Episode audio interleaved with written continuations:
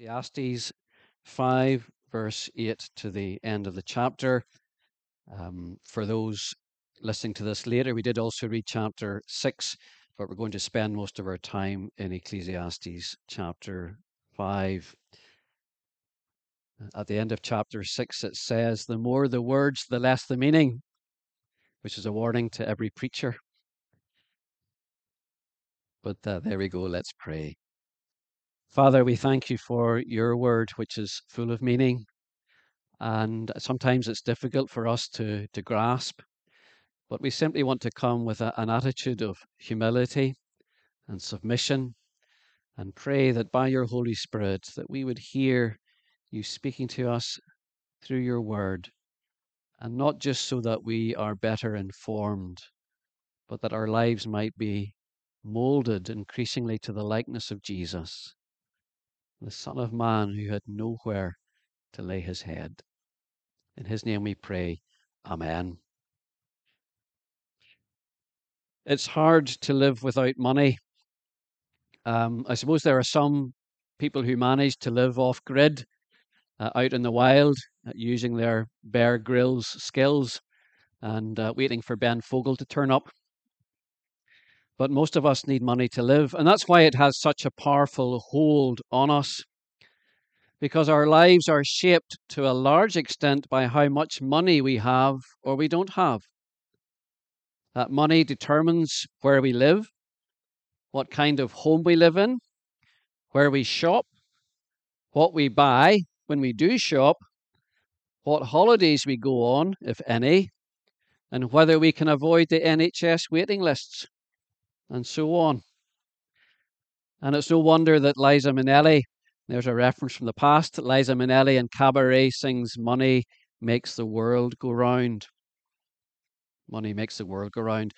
And then it's also no wonder that the Bible should warn us repeatedly of the dangers of money. Because if we believe, even partially, that money makes our world go round, whether as a nation or individually, personally, then we will do almost anything to get it, to have more of it, and to hold on to it. So that what can be a powerful tool for good, and it can be, we read that in 1 Timothy 6, verse 18, what can be a powerful tool for good becomes a powerful substitute for God, a powerful idol that takes us prisoner and makes us its slave.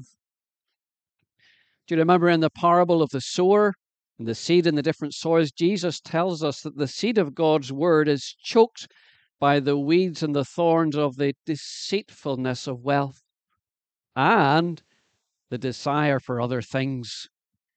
The deceitfulness of wealth and the desire for other things. Mark 1, verse 19. And he warns us also, doesn't it, that it's easier for a camel to go through the eye of a needle than for a rich person to enter the kingdom of God. Matthew 19, 23 and 24.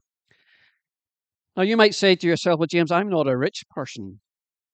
Well, you may not be, but rich or poor, you could still be worshipping the idol of wealth and materialism.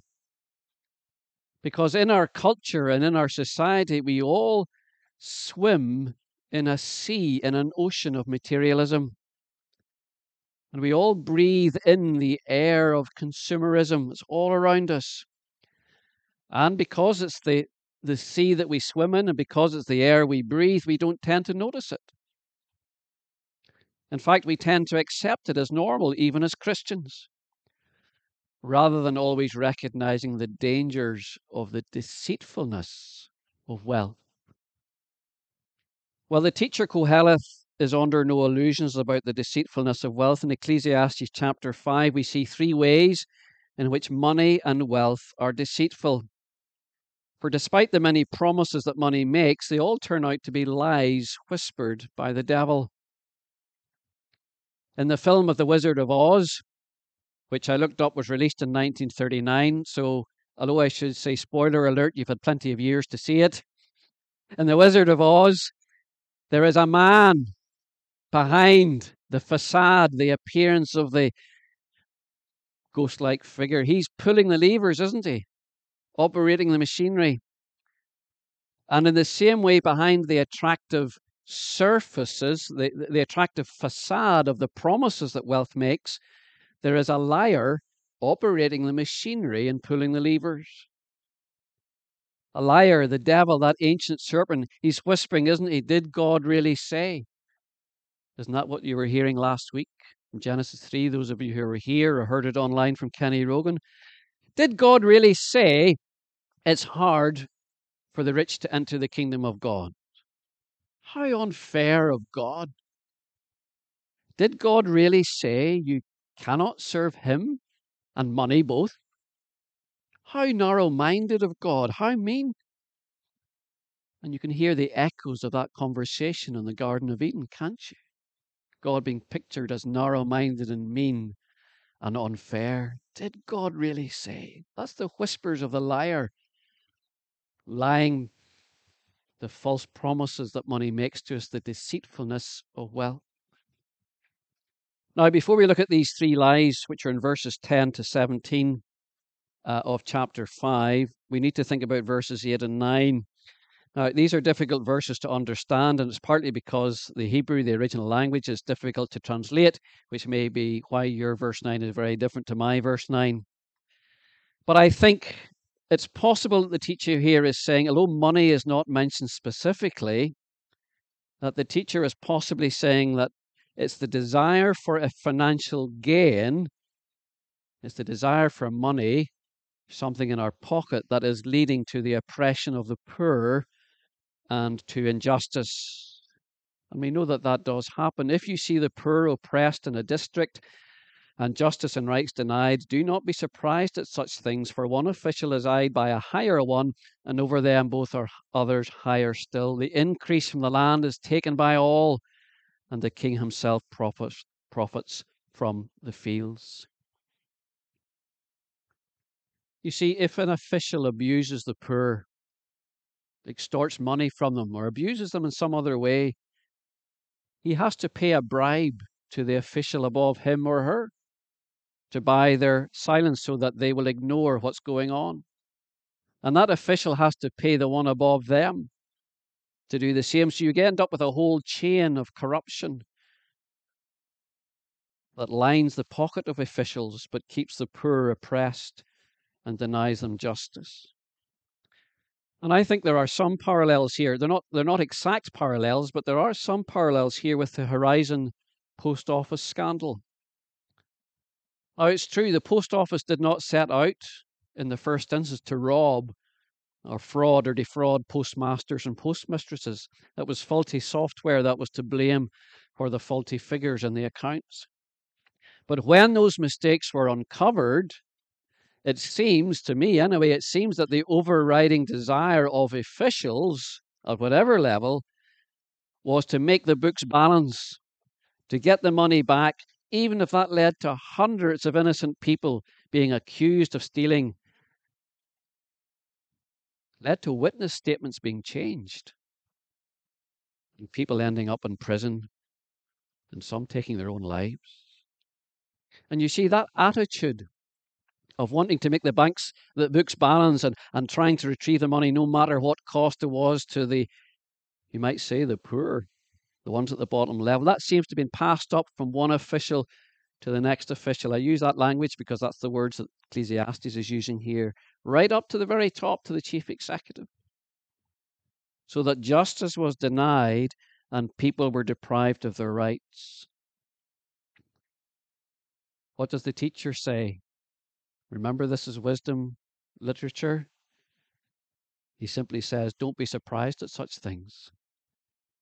Verse 8 Do not be surprised at such things. This is what life looked like under the sun 1,000 years before Christ, and this is what lo- life looks like in the year two, 2024 AD.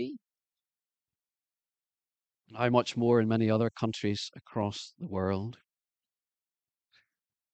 Well, in verses 10 to 17, the teacher moves on to look at the, the three things that demonstrate the deceitfulness of wealth, three things that money promises but cannot deliver. And the three things are these uh, satisfaction, sleep, and security. Satisfaction, sleep, and security. Satisfaction. in verses 10 to 11. We'll look at that verse.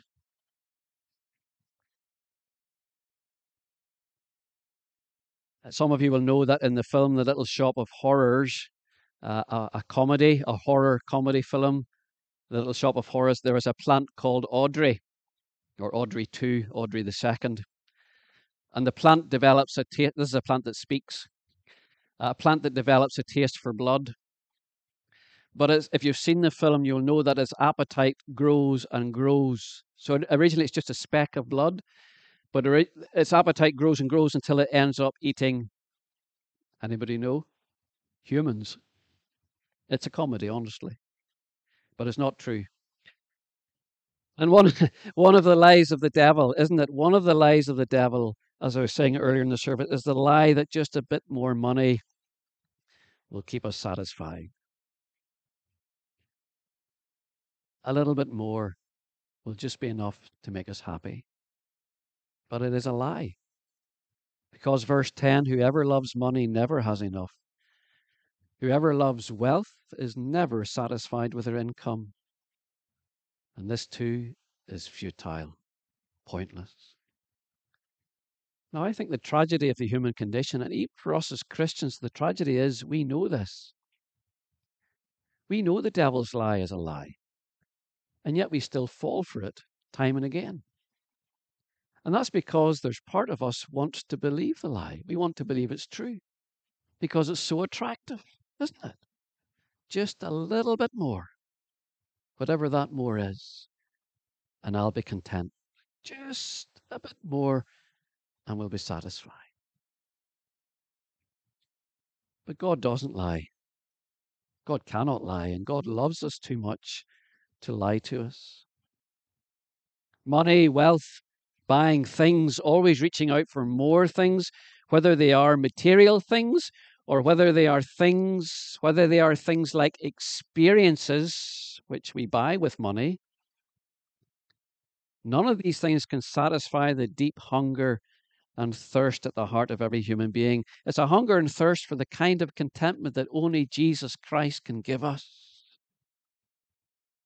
and to look for satisfaction and contentment in the love of money and the, the acquisition of things, looking for more things, consumerism, is like trying to drink from a sieve or to slake our thirst, as we were saying earlier with Harrison and others, trying to slake our thirst by drinking salty water. It just increases our thirst. Now, if our hearts have been captivated by the love of money, or the love of things or the love of just that one more thing and I'll be satisfied. It is only the love of Christ that can set us free from that. And I don't mean so much our love for Him, I mean His love for us. It's His love for us. It's the love of the one who, though so rich, became so poor, so that we, through His poverty, might become rich with those unsearchable riches of Christ, rich in Christ and satisfied in Christ. And this is the grace of God. This is the grace of God held out to you and me. So let me ask you all have you received that grace? Have you received that grace of the Lord Jesus Christ? Have you received Him, the one in whom that grace is found? Verse 11a, the teacher says, As goods increase, so do those who consume them. I mean, does the teacher mean literally? It's possible. Certainly, when I was a uh, when I was a medical student in India in 1988, it was the first time that I kind of learned that there are certain cultures, certainly in the Asian culture, it's a sign of being well off to be fat, to be overweight. You know, the sign of being wealthy and well off is being well padded. As goods increase, so do those who consume them. There may be other explanations for that, uh, for that observation. But let's move on because what benefit are these goods? What benefit are they? These things that are far beyond our daily bread. It's so instructive, isn't it? The Lord's Prayer. Jesus teaches us to pray for our daily bread, not our weekly bread, not our yearly bread, not our bread to see us through to our pension and death, but our daily bread what we need day by day. And what benefit are these things which are far beyond our daily needs, except except for us to feast our eyes on them?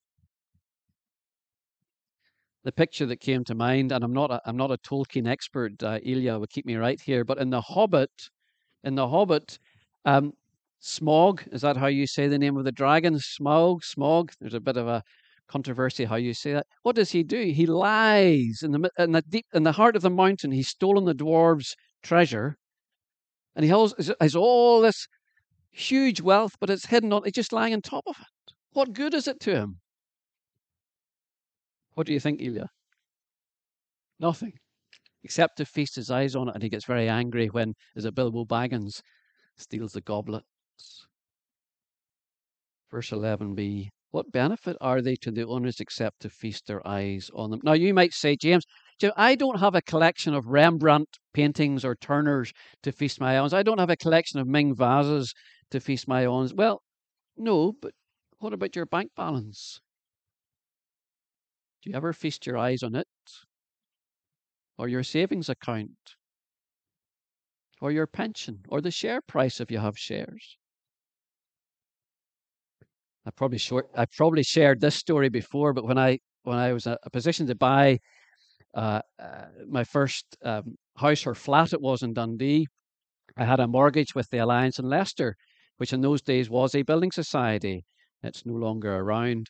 But then, after a few years, so a building society mutually owned by uh, people like me with a mortgage and savers and whatnot, after a while it demutualized. It became a bank. It was floated on the stock market which meant that I had shares. And because I had an account with the Alliance and Leicester, I got a free gift of 100 or 150 shares. Now, they paid out a dividend every year. It wasn't huge. Some years it was like 30 pounds. Other years it was 70, 80 pounds, which back in the 90s was, was okay, thank you very much. But then came the crash of 2008 when everything was going like that. Northern Rock collapsed, Alliance and Leicester and I find myself every day looking at the share price of my little Alliance and Leicester shares. So you know what I did? I sold them. I said, You need to sell these, James. This is getting out of hand. This is stupid. There's nothing wrong with money or wealth or even having shares, but there's nothing wrong with having a right hand either. But Jesus says if your right hand is causing you to sin, cut it off. So I sold the shares. Whoever loves wealth is never satisfied with their income. It's the deceitfulness of wealth that says the opposite. And it's a lie from the devil. By the way, I didn't get very much for the shares. So that's the first lie. Satisfaction comes from money. Second lie is sleep. Look at verse 12. The sleep of a laborer is sweet, whether they eat little or much, but as for the rich, their abundance permits them no sleep. Perhaps Perhaps you have known sleepless nights because you're worried about how you're going to pay the bills. You're worried about a lack of money.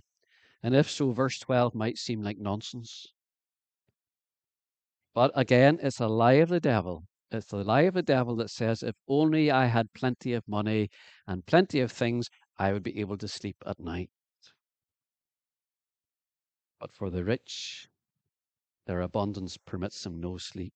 It's not just that they there's, there's a, a, possible reference here to the rich man's stomach being overfull, but it's not just that the rich person's overfull stomach gives them indigestion, keeping them awake at night, because after all, the sleep of a laborer is sweet, whether they eat little or eat a lot.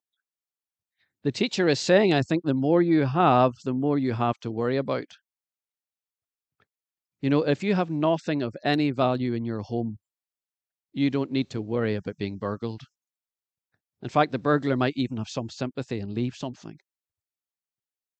It's when we have lots of stuff that we want to protect it, that we fit the alarm and take out the insurance.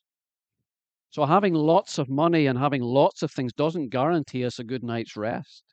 Because if our sense of worth is wrapped up in what we're worth financially, uh, financially or what we have, if our meaning is found in what we own materially, then we will feel vulnerable to anything that threatens that.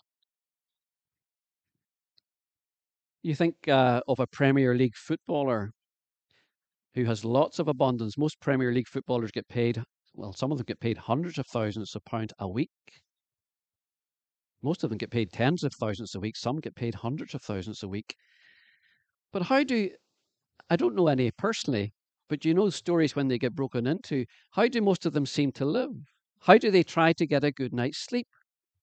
They install security cameras, gates and guards, alarm systems, and even a safe room within your own home. And every little noise outside your window has you wide awake. Your wealth has made you vulnerable. So, money might promise us a good night's sleep, but it's a promise it cannot keep or deliver. And how much better, how much better to come to the Lord Jesus and find rest in His arms, to take His easy yoke upon us rather than the crushing yoke of worshipping and serving the God called money or mammon. How much better to put our trust in the Lord who gives His beloved sleep that doesn't mean a Christian will never lie awake at night. But it is a promise to encourage us to trust the, to trust the Lord and not to lie awake worrying. Money cannot bring us satisfaction, it cannot promise us sleep. And then, thirdly and lastly, in verses 13 to 17, uh, money and wealth cannot bring us security. Well, they promise us security, don't they? Money promises a kind of security, but it's a dangerous kind of security. Look at verse 13. I have seen a grievous evil under the sun, wealth hoarded to the harm of its owners, or wealth lost through some misfortune, so that when they have children, there's nothing left for them to inherit. It's an unreliable security. Wealth. Life is uncertain.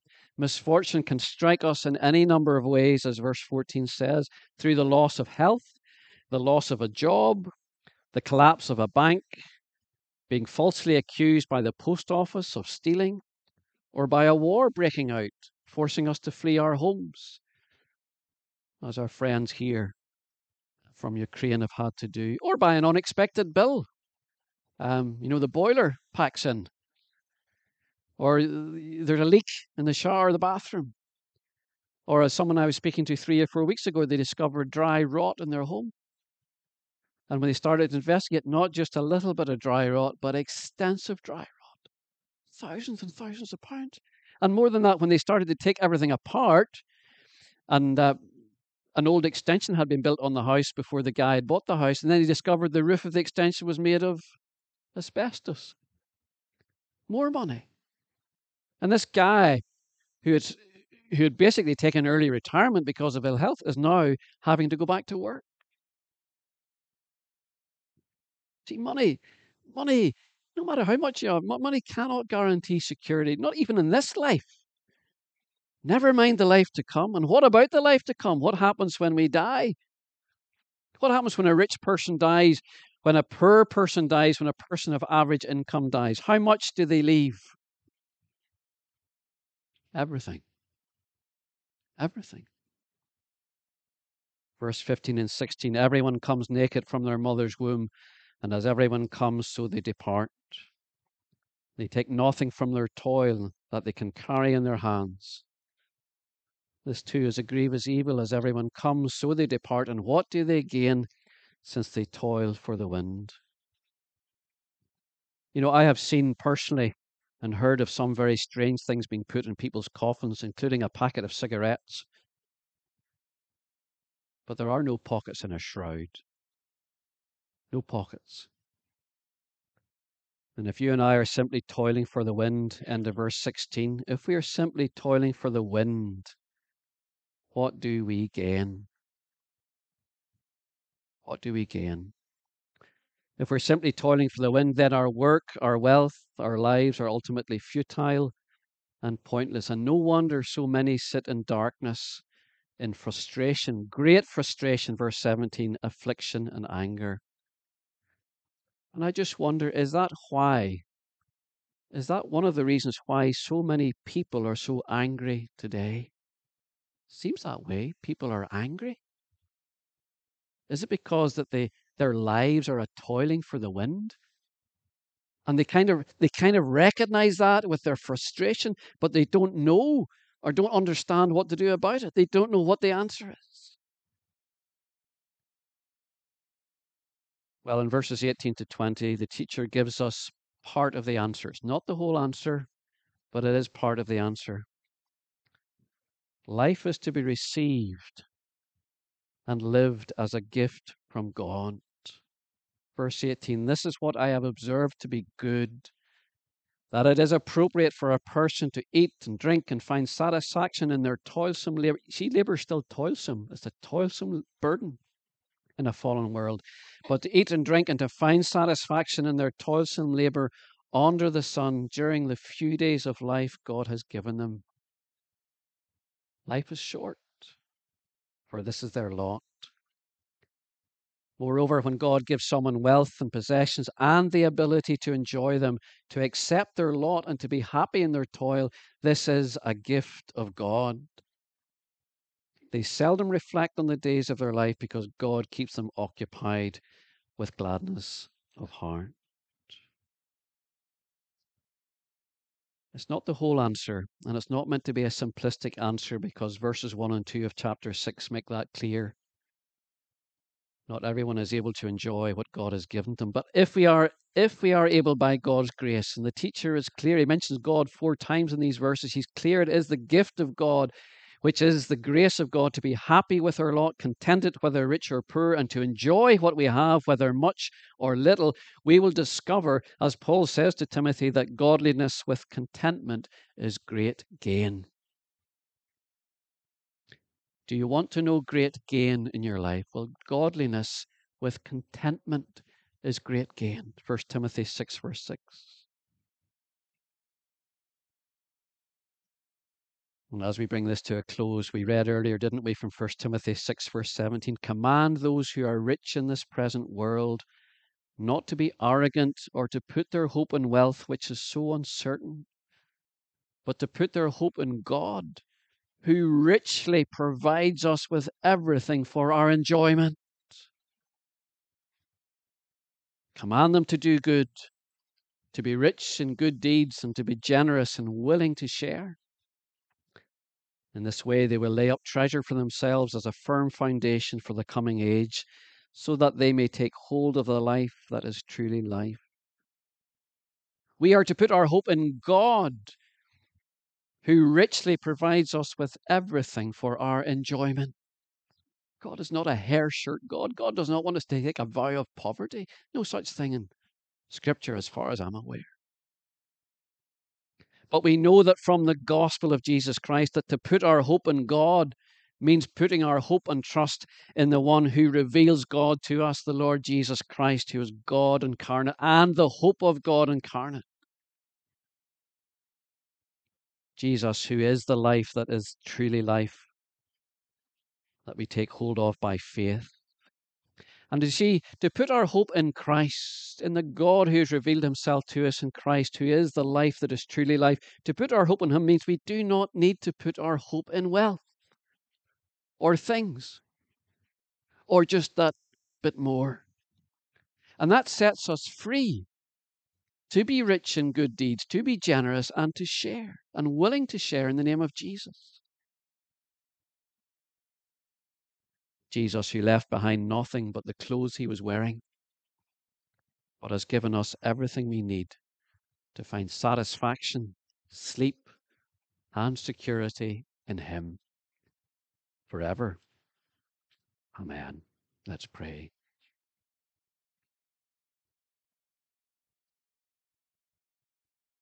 Father, we realize that we live in a world which places a premium on the kind of things that the teacher is critiquing and analyzing. And Father, we confess those times when we have bowed at the foot of the God called money or mammon or wealth. Father, we thank you that your word opens our eyes to the deceitfulness of wealth. Help us to realize that it can never bring us lasting satisfaction or even a good night's sleep, never mind security. Help us, Lord, to put our hope in you, you who came to us in Jesus, that we might discover the life that is truly life. and by so doing be liberated to be gracious and generous with others as you have been gracious and generous to us. Amen.